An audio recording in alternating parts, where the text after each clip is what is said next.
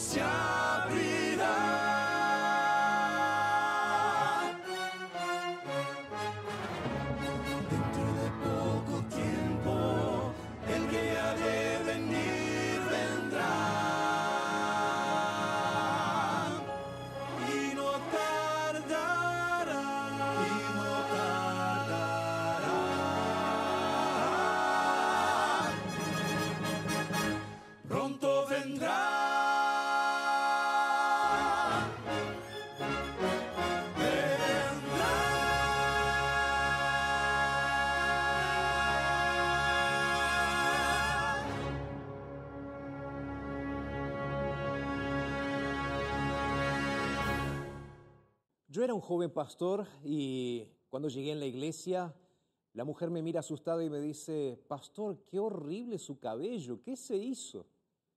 Bueno, resulta ser que me había cortado el cabello de una forma diferente por causa de una enfermedad que tenía en ese momento y que estaba afectando mi cuero cabelludo. Cuando ella me mira así, yo le digo, ¿está feo para usted o está feo para todas las personas? ¿Está feo en relación con qué? Y pensando cómo. Esa mujer se quedó pensando junto conmigo en relación a la frase que ella me había dicho. Su cabello está feo, pastor. Sabes, a veces nosotros hacemos afirmaciones que no siempre son verdaderas o mucho más. Hacemos aseveraciones justamente en relación con aquello que nosotros pensamos que es correcto. Hoy me gustaría discutir contigo un asunto. ¿Qué es la verdad? ¿Y cuáles son los parámetros que tenemos que usar para definir la verdad? Así que estamos comenzando nuestro programa del día de hoy y vamos a estar conversando sobre el Evangelio según San Juan y vamos a estar tomando brevemente la historia donde Pilato tiene un encuentro con Jesús y le hace esta pregunta. ¿Qué es la verdad? Quiero que te quedes con nosotros en el programa del día de hoy porque estamos comenzando aquí ahora en la radio y en la TV Nuevo Tiempo el programa de hoy. Vamos a tener arautos, vamos a tener buena música y vamos también a tener una linda historia de alguien que está contando cómo la palabra de Dios está transformando su vida. Lo que quiero entonces es que te quedes ahí conmigo, que te quedes con nosotros aquí en la TV Nuevo Tiempo porque estamos comenzando ahora y en este preciso momento verdades. Ahora hacemos una brevísima pausa y ya regresamos para seguir presentando el tema del día de hoy. We'll be right back.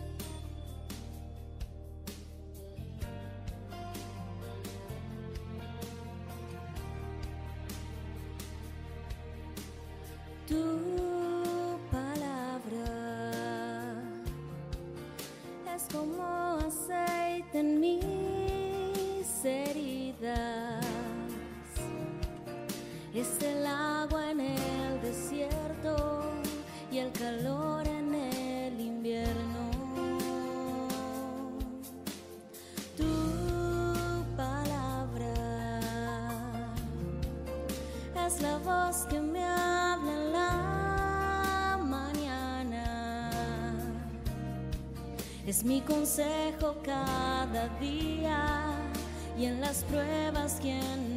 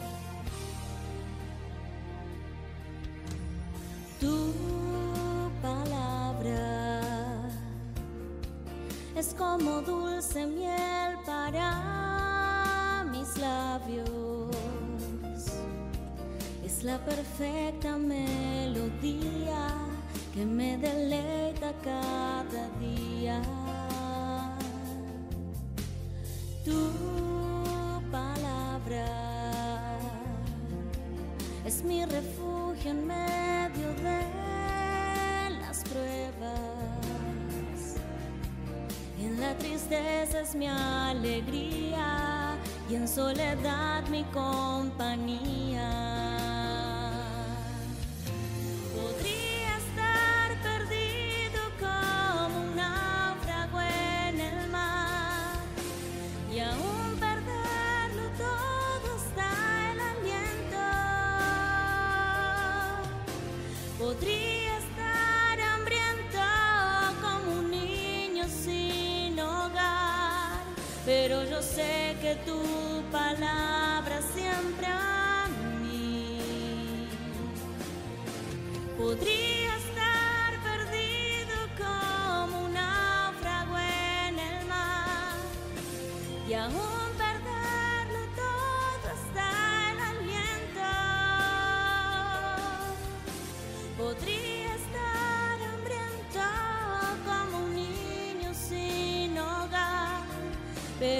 Sé que tu palabra siempre a mí.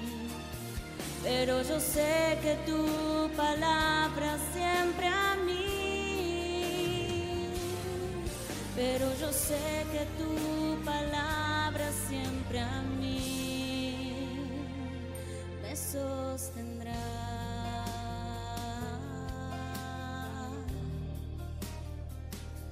Palabra, Señor.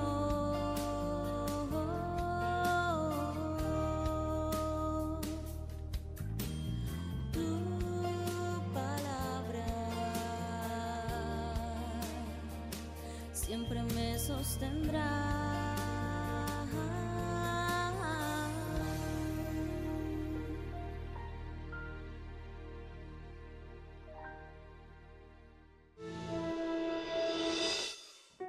Mi nombre es Claudio Rogelio Sabino, estoy casado con Patricia, tengo tres hijos, Juan Claudio, María Manuela y Ana Carolina. Yo soy de Yacareí, nací aquí, más allá de que viví en muchas partes de Brasil, pero yo soy yacariense. Desde el primer contacto que tuve con la Biblia hace mucho tiempo atrás, unos 20 años atrás, la Biblia se convirtió en mi libro de cabecera.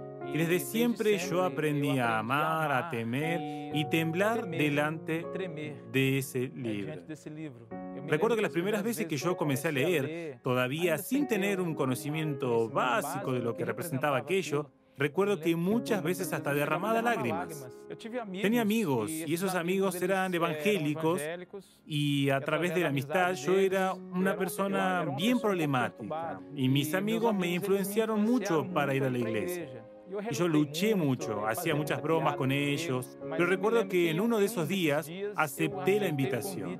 Fui a una iglesia pequeña allá en Minas Gerais y ahí fue cuando tuve mi primer contacto con el Evangelio de Jesús, el Evangelio de Cristo. Recuerdo que quedé profundamente tocado, y por no decir que quedé apasionado por la Biblia, por la palabra de Dios. Como dije anteriormente, comencé a leer la Biblia todos los días. Y eso no representa mucho, porque la Biblia no solo es leer, hay que examinar, hay que estudiarla de manera más profunda, Solo que recuerdo que durante un periodo de cinco años leí la Biblia nueve veces, desde el Génesis hasta el Apocalipsis. Tamaña pasión, tamaña curiosidad que la Biblia despertó en mí. En ese periodo, en ese tiempo que yo comencé a tener contacto con la palabra de Dios, comencé a cambiar, porque en verdad, en contacto con la Biblia nos lleva a reflexionar sobre nuestra vida y nos lleva a sentir, así que estamos a contramano. Vivir el mundo allá afuera, el mundo está a contramano de Dios, contramano de la palabra de Dios, y la Biblia comenzó a mostrarme eso. Con ese contacto yo fui para la iglesia, acepté a Jesús como mi Señor, que es lo que uno dice dentro del mundo evangélico, y después de un tiempo, unos cinco o seis años, profundicé en la palabra, participé de varios estudios bíblicos, comencé a tornarme un evangelista evangélico y dar estudios bíblicos eh, para muchas personas. Recuerdo que en ese periodo, durante siete u ocho años, llevamos casi mil personas al bautismo en la iglesia evangélica. Y a través de ese contacto, o después de ese contacto más profundo, yo fui llamado. Recibí un llamado para convertirme en pastor. Y yo fui pastor evangélico durante 12 años. A través de contacto con la Biblia, con la palabra de Dios, uno no tiene cómo escapar, uno no tiene cómo esconderse. Sin embargo, uno intenta de varias formas cambiar un poco la historia. Eso es imposible. Recuerdo que mm, en las primeras veces que tuve contacto principalmente, y voy a decir principalmente cuando entré en el sábado, algunas de las cosas quedaban como uno dice en la jerga popular, una pulga detrás de la oreja. Siempre me quedaba con aquella cosa del sábado. ¿Qué pasó con el sábado? ¿Qué pasó con los mandamientos de Dios? Pero principalmente con la doctrina del sábado. Él fue olvidado, él fue abandonado. Y recuerdo que durante 10 años, 10 años, yo cuestioné eso. Yo cuestionaba eso con mis amigos, cuestionaba eso con mi lideranza, cuestionaba eso con varios líderes evangélicos, pastores muy conocidos y respetados en el mundo evangélico. Y recuerdo que la conversación era dejada de lado. Paraban de conversar, decían que eso no se necesitaba más, que el sábado fue abolido, Jesús lo clavó en la cruz, o que Jesús es el dueño del sábado y que eso acabó. Pero recuerdo que durante esos 10 años yo conocí la TV Nuevo Tiempo. Yo no conocía la red Nuevo Tiempo. Y en realidad hasta ignoraba. Y uno de esos días estaba al aire del programa Descifrando el Futuro con el pastor Luis González. Y recuerdo que él estaba hablando específicamente sobre la doctrina del sábado y me quedé a ver. Me quedé mirando el programa. Y pasé ahí unas dos horas reflexionando sobre todo lo que él había dicho. Miré todo el programa por primera vez y cuando el programa terminó fui a ver a internet si había algún contenido al respecto. Y me encontré con el mismo asunto, no el mismo programa, pero el mismo asunto del pastor Luis González. Y recuerdo como si fuera hoy, eso ya hace 10 años, porque esa lucha de buscar la verdad y encontrar la verdad no fue una cosa de 5 meses o un año, fue casi 10 años de una lucha interna. Fue un gran conflicto. Yo ahí en mi cuarto teniendo contacto con ese estudio específico y recuerdo que leía un texto y veía el contenido que estaba siendo presentado e intentaba refutar conmigo mismo. Y era una locura de hacer ahí solo, pero recuerdo que mm, después de tres horas ahí me quedé reflexionando durante aquel día, aquella semana. Conversé con mi esposa, conversé con mi familia y dije lo siguiente, necesitamos tomar una actitud. algo no está correcto y nosotros necesitamos hacer algo. Y si existe alguna duda en nuestro corazón, nosotros necesitamos investigar para saber lo que es. Y fue en ese momento cuando tuve contacto con la verdad bíblica, que es el reposo del día sábado, que fue el camino que abrió, fue el camino que se abrió, fue el mar que se abrió para nosotros y para comenzar a entender las verdades bíblicas de manera más profunda. Cuando uno viene para la verdad, uno se imagina que en el comienzo va a ser todo una maravilla, pero no es. Uno está afuera, te está tentando, las tentaciones vienen, los manjares que el enemigo todos los días nos presenta son grandes, pero una cosa que está, que siempre estuvo en mi corazón, fue lo que dijo Pablo allá en 2 de Timoteo capítulo 4 a partir del versículo 6, porque estoy siendo ofrecido por sacrificio y el tiempo de mi partida está próximo. Peleé la buena batalla, terminé la carrera y guardé la fe. Ahora me espera la corona de la justicia y el Señor que es el justo juez me dará en aquel día. No solo a mí, sino a todos los que amaren su venida. Y qué bueno que estás ahí con nosotros, que sigues con nosotros después de este lindo video que te acabamos de presentar, donde alguien nos está contando acerca de su experiencia, de su propia vida y cómo la palabra de Dios verdaderamente está haciendo un cambio, una transformación espectacular en la mente, en el corazón y en la vida de la persona. Y sabes, es por esa razón que ahora quiero invitarte para que tú busques tu Biblia ahí donde está. Si tu Biblia está un poco con polvo, entonces búscala, sácala de ahí donde está, límpiala y tráela, porque hoy nosotros vamos a estar estudiando la palabra de Dios juntos. Nosotros vamos a hacer una breve pausa y después de esa breve pausa vamos a volver aquí, en este lugar, para que juntos podamos estudiar la Biblia con el tema que Dios tiene para nosotros. Entonces, anda, busca tu Biblia, volvé, que yo voy a estar esperándote aquí, aquí en la radio, aquí en la TV Nuevo Tiempo, para que podamos conversar sobre el asunto del día de hoy. Te espero acá, ¿eh? pausa y ya regresamos.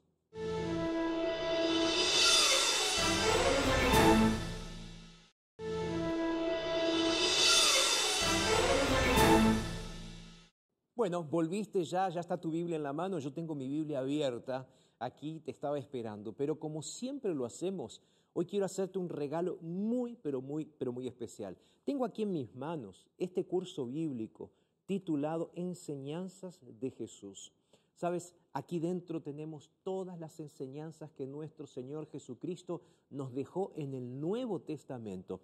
Son exactamente 18 lecciones que puedes estudiar en la comodidad de tu casa. Aquí te muestro en la pantalla para que tengas este curso bíblico completamente gratuito. Lo puedes pedir ahora, repito, gratuitamente a nuestro número de WhatsApp, que es el más 55 12 98 114 60. Es importante entonces que eh, también recuerdes que puedes entrar a nuestra página en internet que es estudielabiblia.com. Vas a tener este y otros cursos bíblicos que puedes eh, entonces pedirnos gratuitamente. Recuerda que si estás fuera de Sudamérica, estos cursos bíblicos los puedes tener de forma digital. ¿ok? Ahora, si tú estás dentro de Sudamérica, puedes tener este curso bíblico en papel completamente gratuito. Y repito, te lo vamos a estar enviando hasta la comodidad de tu casa ahí para que puedas estudiar la Biblia con nosotros.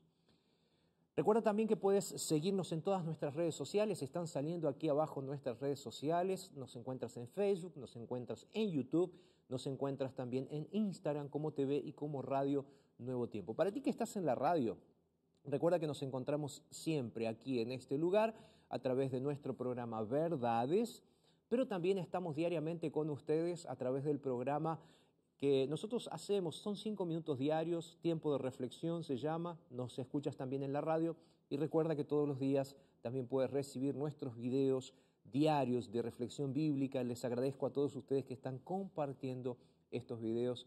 Realmente está siendo una bendición poder conocer tanta gente que está siendo bendecida por estos videos.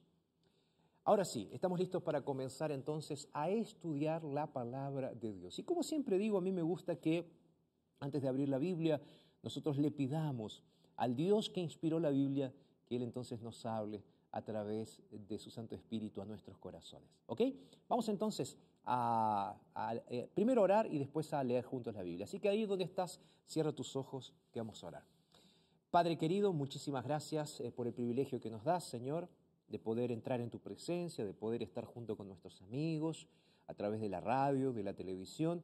Y ahora, Señor, queremos pedirte que tú puedas enseñarnos tu palabra, Señor. Queremos que nos hables al corazón, nos toques directamente, Señor, de tal manera que podamos sentir en nuestros corazones el calor de tu presencia. Gracias Señor por eh, darnos esta oportunidad y gracias porque sabemos que nos vas a hablar hoy. Oramos en el nombre de Jesús. Amén Señor. Amén. Muy bien. Biblia abierta, corazón abierto, espíritu dispuesto. Ahora vamos entonces a estudiar la palabra de Dios. El texto bíblico se encuentra el día de hoy en el Evangelio según San Juan, cuarto y último Evangelio, Evangelio según San Juan capítulo 18. Voy a leer a partir del versículo 33 lo que dice la palabra de Dios. El texto bíblico dice así, verso 33, presta mucha atención. Entonces, Pilato volvió a entrar en el pretorio, llamó a Jesús y le dijo, ¿eres tú el rey de los judíos? Aquí Pilato entonces está comenzando con la primera pregunta. Recuerda que Pilato era un gobernador, un gobernante de la región donde Jesús en ese momento estaba siendo llevado para ser juzgado. Te coloco en contexto. Los sacerdotes y líderes religiosos de aquella época colocaron a Jesús en esa situación para que él sea muerto a través de la ley romana. Entonces Pilato decide tener esa entrevista con Jesús. Y entonces la primera pregunta que le hace, como dije, es, ¿eres tú el rey de los judíos? Jesús entonces responde en el verso 34, ¿dices esto por ti mismo o te lo han dicho otros de mí? pregunta Jesús. Jesús responde con una pregunta, ¿verdad? Pilato entonces le responde así, ¿soy, soy yo acaso judío? Tu nación y los principales sacerdotes te han entregado a mí. Y ahí entonces Pilato le hace otra pregunta, ¿qué es lo que has hecho? Mira cómo se va construyendo este relato, esta conversación entre Jesús y Pilato. Y Pilato entonces le va haciendo estas preguntas ¿no? a Jesús. Primero, ¿eres rey? Segundo, le dice Pilato, ¿qué es lo que hiciste? Jesús no responde directamente si era o no era rey.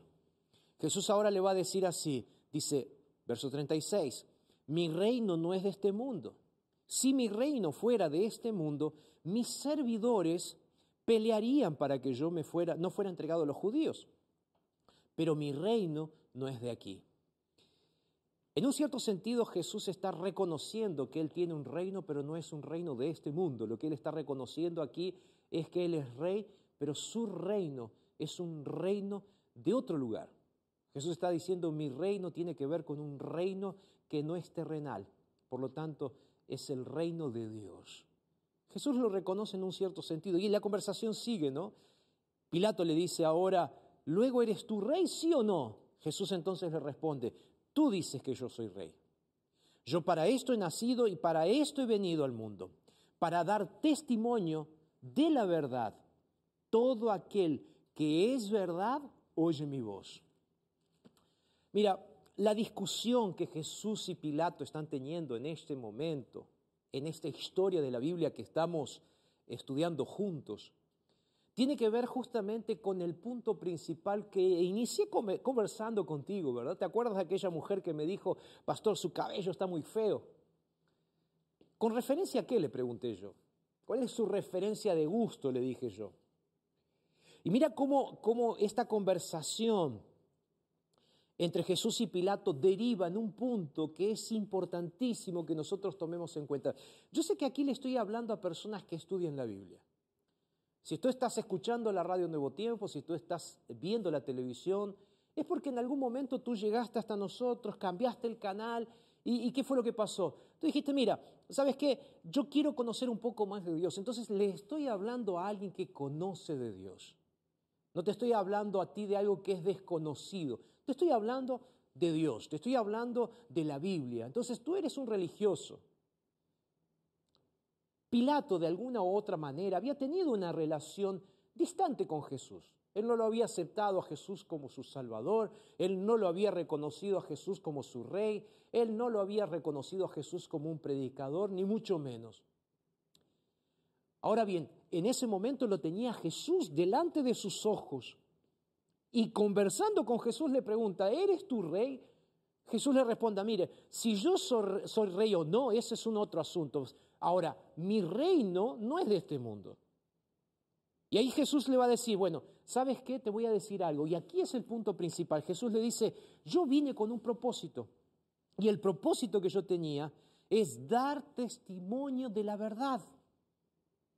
Mira, Cuando comenzamos a pensar sobre lo que significa realmente verdad o lo que significa realmente eh, pensar en conceptos que muchas veces son abstractos, ahora, de una o de otra manera, tú también comienzas a pensar en conceptos que se transforman en conceptos absolutos. Por eso, la pregunta de Pilato es la base para el sermón, para la meditación que hoy estoy hablando contigo, la reflexión que estamos teniendo juntos. ¿Qué es la verdad? Dice Pilato en el verso 38. ¿Qué es la verdad? ¿Qué es la verdad para ti? Mira, tú me puedes decir, pastor, para mí la verdad es lo que yo creo. Ok, ¿con respecto a qué? ¿En base a qué parámetros? Porque ahí podemos inclusive entrar en una discusión que inclusive aquí en el programa Verdades ya tuvimos. Este programa se llama Verdades, ¿ok? Entonces nosotros damos ciertos conocimientos que nosotros expresamos aquí como verdades. Verdades que pueden ser absolutas o pueden ser relativas. ¿Cómo así, pastor? Claro, eso va a depender de tus creencias también. Y va a depender de los parámetros que tú estás tomando en consideración para creer si lo que te estoy hablando aquí es verdad o no, o es relativo o no. Porque, por ejemplo, vamos a hablar de lo que es una verdad relativa. ¿Qué es una verdad relativa? Una verdad relativa es una verdad que no es absoluta. Ah, pastor, qué, pensamiento, ¿verdad? No, claro. Te lo voy a explicar de la siguiente manera. Tú puedes decir que la nieve es blanca, ¿sí o no? Sí, la nieve es blanca. A ver, ¿es una verdad relativa o es una verdad absoluta? Porque te voy a decir una cosa, yo nací en un lugar donde existe la nieve. Y la nieve principalmente es blanca, a no ser que la nieve se ensucie. Entonces, ahí viene la pregunta, ¿la nieve es blanca? Eh, la nieve es blanca siempre y cuando la nieve permanezca blanca. ¿Me va siguiendo en la línea de raciocinio? Entonces, una verdad que es absoluta, aparentemente ahora se transforma en una verdad relativa. Ahora, voy a decirte de vuelta esta frase para que te quede claro. No puede haber verdades relativas a menos que exista un parámetro. Y ese parámetro es una verdad absoluta. Ahora viene en relación con nuestro cristianismo. ¿Cómo nos damos cuenta si una verdad es absoluta o no. Tiene que haber un parámetro. Y la pregunta es, ¿cuál es el parámetro para el cristiano? Mira, si tú vas a la Biblia, en el libro de Jeremías, y este es el primer parámetro que te quiero dejar para que tú puedas eh, leerlo junto conmigo. Jeremías, capítulo 10, Jeremías de paso está en el Antiguo Testamento, ¿ok? Jeremías, capítulo 10, dice lo siguiente en el versículo 10. ¿Cuál es el parámetro entonces para nosotros los cristianos para darnos cuenta si una verdad es relativa o, cuidado, porque no siempre las verdades relativas son mentiras, ¿ok? Pero ¿cuál es el parámetro para nosotros los cristianos? Jeremías capítulo 10, verso 10 dice así, mas Jehová es el Dios verdadero él es el Dios vivo. Y sigue diciendo la palabra, y el Rey eterno ante su ira, dice el texto bíblico, que dice, tiembla la tierra. Entonces, si la pregunta de Pilatos fue, ¿qué es verdad?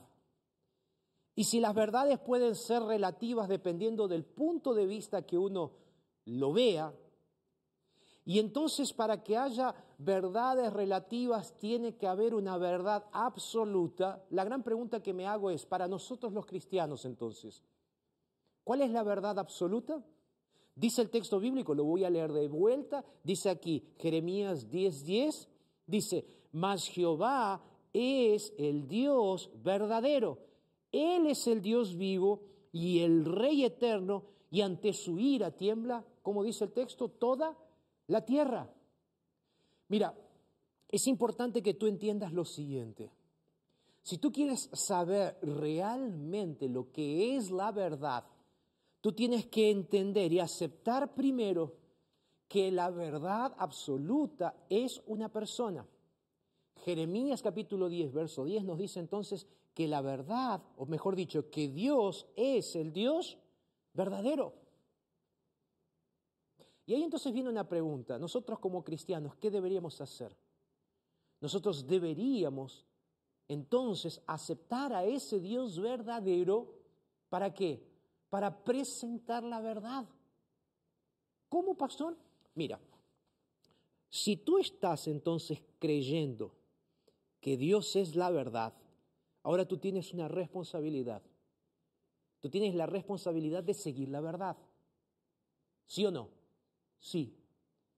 Ahora bien, ¿dónde sigues esa verdad? ¿Cómo dónde, pastor? Sí, ¿dónde sigues esa verdad? En la iglesia.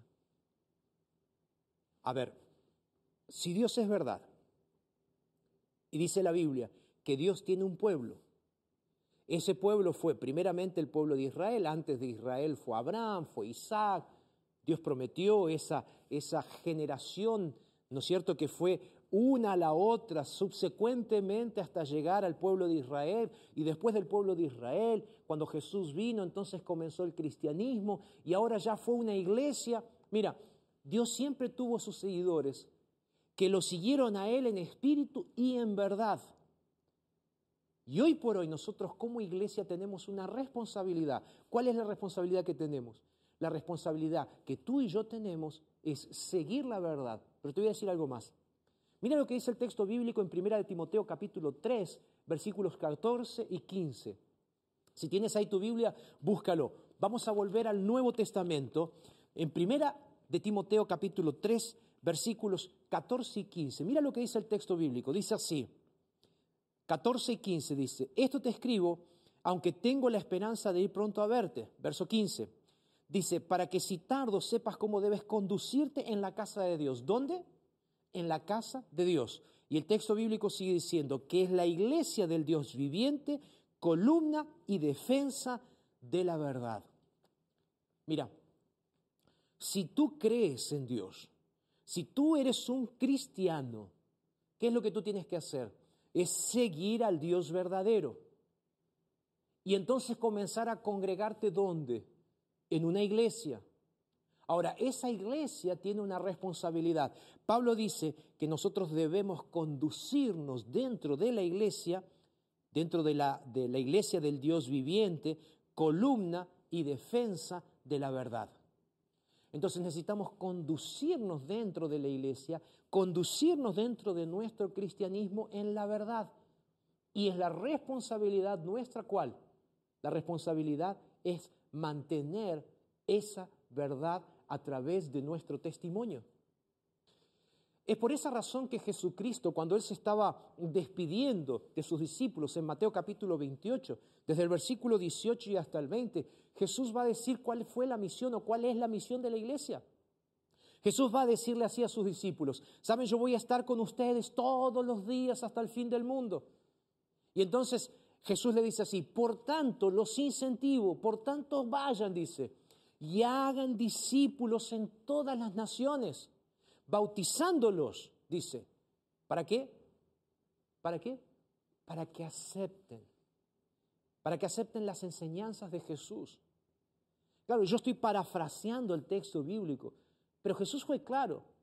Si hay un Dios vivo, que es un Dios real, dice Jeremías, y ahora Primera de Timoteo nos dice, que la responsabilidad de aquellos que siguen a ese Dios vivo, o sea, la iglesia, es defender la verdad.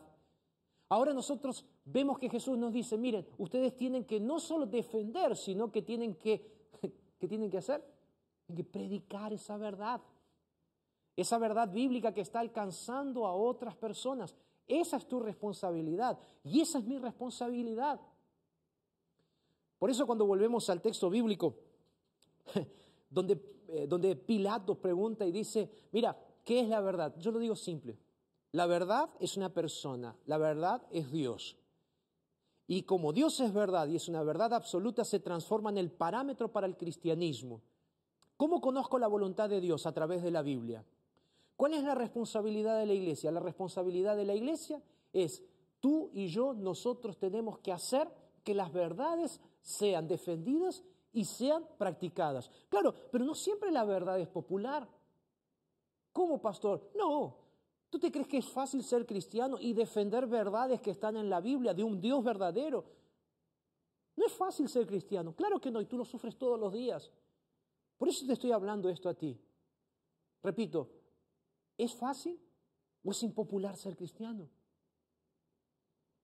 Hay tantos movimientos en este momento que son populares o se están transformando en populares, que dicen sí al aborto. Lugares en toda Latinoamérica se están levantando personas que se colocan pañuelos de un color y ahí aparecen aquellos que no son cristianos o aquellos que muchas veces son cristianos, cuidado también, defendiendo el aborto legal. Cuando la Biblia dice claramente que nosotros como cristianos necesitamos defender la vida, es que si vamos al parámetro de Dios, ¿qué es la verdad? La verdad es defender la vida. Ah, pastor, pero eh, Dios también en el Antiguo Testamento mandó matar tanta gente. Era otro contexto. Era otro contexto. Entonces tú tienes que entender y leer la verdad bíblica para entender lo que Dios tiene para ti. Déjame colocarte otro ejemplo. Tu pastor te dice que porque Jesús resucitó en domingo, tú necesitas guardar el domingo como día de reposo. Cuando la Biblia dice sábado, ¿cuál es la verdad? ¿Es lo que te dice tu pastor o es lo que te dice la Biblia? Tú también te preguntas, ¿qué será verdad? Si quieres saber qué es verdad, entonces ve a Dios, consulta con Dios que Él es la verdad, ve a la iglesia para estudiar la, estudiar la Biblia, porque ese es el parámetro que Dios dejó para que nosotros los cristianos siguiéramos la verdad, estudia la Biblia y entonces comienza a congregarte en una iglesia que siga los parámetros de la verdad conforme a la palabra de Dios lo dice. ¿Me va siguiendo? Yo sé que a veces soy un poco enfático con las cosas que digo. Pero tú debes ser sincero. Tú debes buscar realmente aquello que Dios quiere para ti en relación con la verdad. Me pone un poco triste porque en algunos momentos veo en algunos lugares inclusive una discusión que está que está haciéndole mal a muchas iglesias, ¿sabes? Dios cuando creó al ser humano dice, creó hombre y mujer. Dios creó la relación del ser humano con un propósito heterosexual. Y ahí vienen inclusive algunos cristianos diciendo de que Dios aprueba el homosexualismo. Cuando tú vas a la Biblia, tú encuentras que no. Por eso te digo, muchas veces la verdad se torna impopular, se transforma impopular. Tenemos que dejar de predicar por eso. Algunos hasta dicen, pastor, cuidado con eso de hablar del homosexualismo. Mira, yo te lo voy a decir con todo cariño. Dios ama a todas las personas, porque todos nosotros tenemos pecados. Todos. No hay nadie que no tenga pecado. Lo dice la Biblia. Ahora, una cosa es cierta. La verdad es una. Dios creó al ser humano para una relación heterosexual, no homosexual. Entonces, el homosexualismo está fuera del plan de Dios. Lo dice la Biblia. Por eso repito, ¿cuál es el parámetro? La Biblia. No lo que yo pienso, no lo que yo quiero, no lo que a mí me gusta. Hay una ilustración que a mí me gusta mucho y que es una, una ilustración que en realidad es una historia bíblica, ¿sabes? Esta historia bíblica se encuentra en Hechos capítulo 19. Dice que Pablo estaba viajando y llega a la ciudad de Éfeso y se encuentra con unos creyentes. Léelo después. Entonces el texto bíblico dice que cuando Pablo llega a ese lugar, encuentra a esos creyentes, y entonces Pablo le dice, ustedes fueron bautizados en el Espíritu Santo. Estas personas lo miran y le dicen, ¿bautizados en qué? Ni siquiera hemos escuchado sobre esto. Ahí Pablo los mira y le dice, bueno, ¿y ustedes entonces fueron bautizados en qué? ¿Cómo en qué? Fuimos bautizados en el bautismo de Juan. En el bautismo de Juan. Ok, le dice, le dice Pablo, ustedes tienen que ser bautizados también en el bautismo del Espíritu. Ellos había una verdad bíblica que no conocían. Había una verdad presentada por la palabra de Dios que ellos no conocían. ¿Cuál era esa verdad? Que existía el Espíritu Santo. Y que el Espíritu Santo ahora podía obrar un milagro en la vida de ellos. Cuando Pablo les presenta esa verdad, bíblicamente hablando, ¿sabes lo que sucede? Ellos aceptan esa verdad y cuando ellos aceptan esa verdad, ellos son completamente transformados y piden su rebautismo. ¿Sabes por qué? Porque ahora conocieron esa verdad, esa nueva verdad. Entonces, yo quiero desafiarte a lo siguiente, tú que eres un cristiano fiel, que vas a la iglesia, hazte la misma pregunta que Pilato se hizo cuando estaba delante de Jesús, ¿qué es verdad? Ahí entonces comienza a estudiar las respuestas. Las respuestas es, la verdad es Dios. Y la verdad se expresa en Dios a través de su palabra. Y Dios expresa verdades que son verdades eternas, no son relativas, no son para algunos momentos. Esos son principios morales que Dios expresa. Y esos principios morales van al encuentro muchas veces de nuestras propias creencias. Pero Dios te dice así, mira, estos son mis principios, es esto lo que tú tienes que hacer. Y ahora Dios te confronta con esas verdades y te dice, mira, tú te tienes que juntar en un lugar donde haya gente que piense igual que tú y que siga las verdades de la palabra de Dios. Y si es necesario, tú tienes que tomar decisiones que inclusive pueden hasta ser contrarias a aquello que tú estás creyendo en este momento. ¿Tú te crees que esos discípulos que estaban en Éfesos y, y cuando Pablo llega para verlos y habla sobre el Espíritu Santo, ¿tú te crees que ellos estaban felices con esa decisión? De tener que confrontar aquella verdad que ellos tenían y que era la verdad absoluta para ellos, y ahora se encuentran con la Biblia, son chocados con la verdad de la Biblia, ellos tienen que tomar una decisión. ¿Quién sabe te estoy hablando a ti que durante tanto tiempo naciste en una iglesia evangélica, eres evangélico desde siempre. Y ahora yo te estoy diciendo, mira, no, la Biblia dice que es sábado, no es domingo. Tú que estás pasando por un momento en el cual tú dices, estoy teniendo algunos pensamientos ¿Será que, será que eh, está bien lo que estoy pensando? ¿Me, gusta, ¿Me gustan personas del mismo sexo? No, no está bien. Y lo dice la Biblia. Y, y, claro que no te va a gustar porque estás confrontándote con algo que tú quieres, que a ti te gusta, y la Biblia te dice que no, que no es así. ¿Qué es lo que tienes que hacer? ¿Seguir a Dios? Pastor, ¿cómo hago? Me cuesta. Yo sé que no es fácil. Nos pasa a todos. Pero ahí es donde tú tienes que buscar la voluntad de Dios para tu vida. Anota tres textos bíblicos, que por una cuestión de tiempo no los voy a leer ahora. El primer texto bíblico que quiero que anotes es Deuteronomio capítulo 29, versículo 29. Si tú buscas a Dios, si tú buscas a Dios, Dios va a revelarse y Dios va a revelarse contigo de forma verdadera y correcta para transformar tus pensamientos y hacer que tú andes en la verdad de Dios. Primer texto bíblico entonces, Deuteronomio capítulo 29, versículo 29. Dios se revela y cuando tú lo buscas, Él se revela más. Segundo texto bíblico, Oseas capítulo 6, verso 3, guárdalo en tu corazón, por favor. El texto bíblico nos dice que debemos esforzarnos por conocer la verdad. ¿Qué significa? Significa que si Dios quiere revelarse, Deuteronomio 29, 29, si Dios quiere revelarse, ahora tú tienes que buscar esa revelación. ¿Cómo? Esforzándote por conocer la verdad de Dios cada día de tu vida. ¿Cómo hago? Simple, estudiando la Biblia.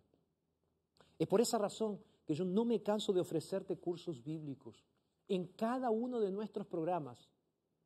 No me canso de ofrecerte cursos bíblicos. ¿Sabes por qué? Porque en este curso bíblico lo que hacemos es nada más y nada menos que siguiendo la palabra de Dios, estudiar. Aquí aparecen los textos bíblicos que debemos estudiar y entonces vamos a la Biblia y los leemos. Es por eso que es tan importante que pidas el curso bíblico completamente gratuito.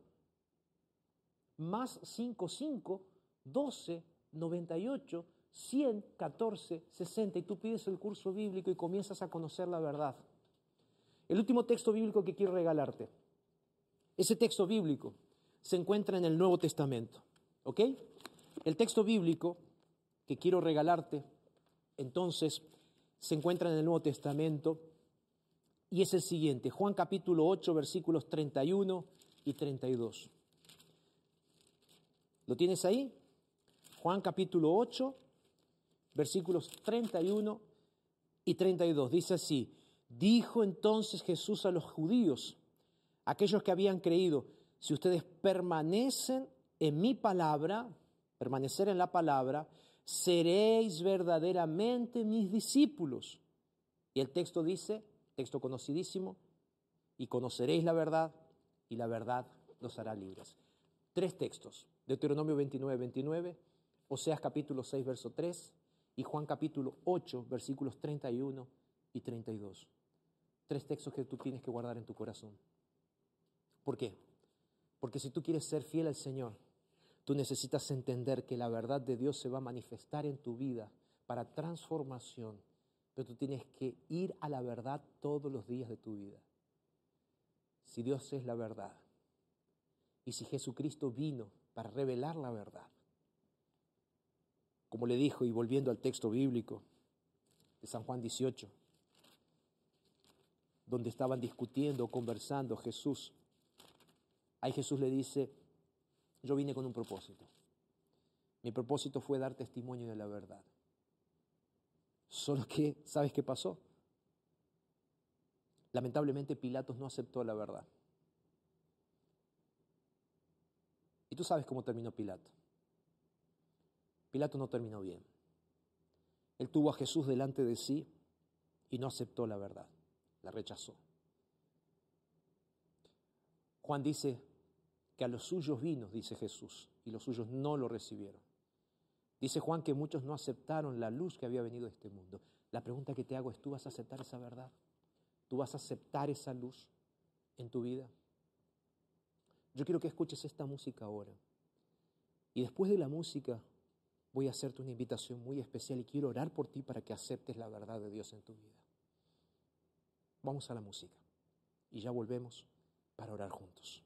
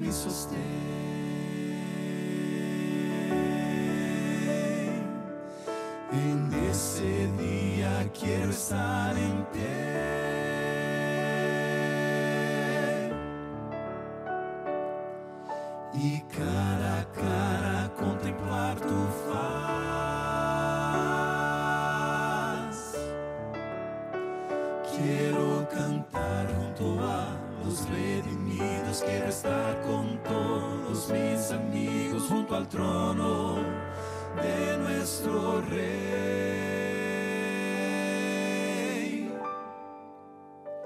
Quiero mostrar al mundo entero que solo hay un Dios verdadero y solo tú, mi Señor.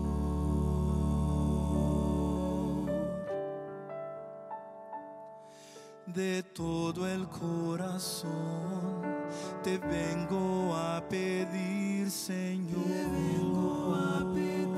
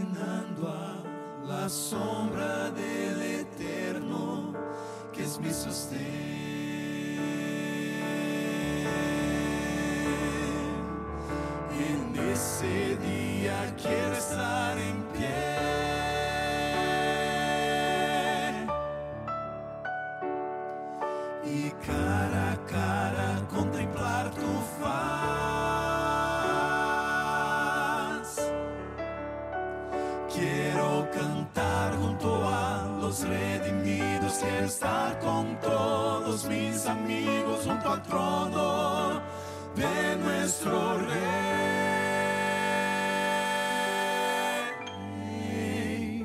Quiero mostrar al mundo inteiro que solo hay un Dios verdadero, solo tú,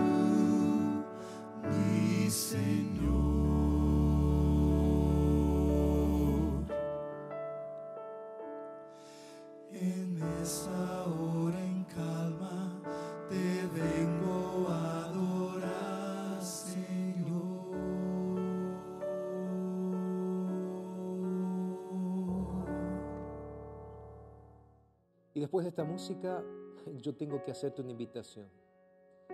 Y es una invitación muy especial la que quiero hacerte. ¿Sabes por qué? Porque de verdad te lo digo. Si hay algo que quiero que entiendas, es que tú estás hoy teniendo la misma oportunidad que tuvo Pilato. Pilatos estuvo frente a Jesús. Hoy tú estás frente a Jesús a través de la Biblia. Y Jesús te está haciendo una invitación. La invitación es muy clara, muy simple. ¿Aceptas la verdad? Hay dos caminos. O andar en la verdad de Dios o andar en verdades relativas. Que esas verdades se transforman en relativas porque hay un padrón, ese padrón es Dios. Y andar en verdades relativas significa muchas veces andar en el error o en la mentira. Y dice la Biblia que el padre de la mentira es Satanás. ¿Qué es lo que tú decides hoy?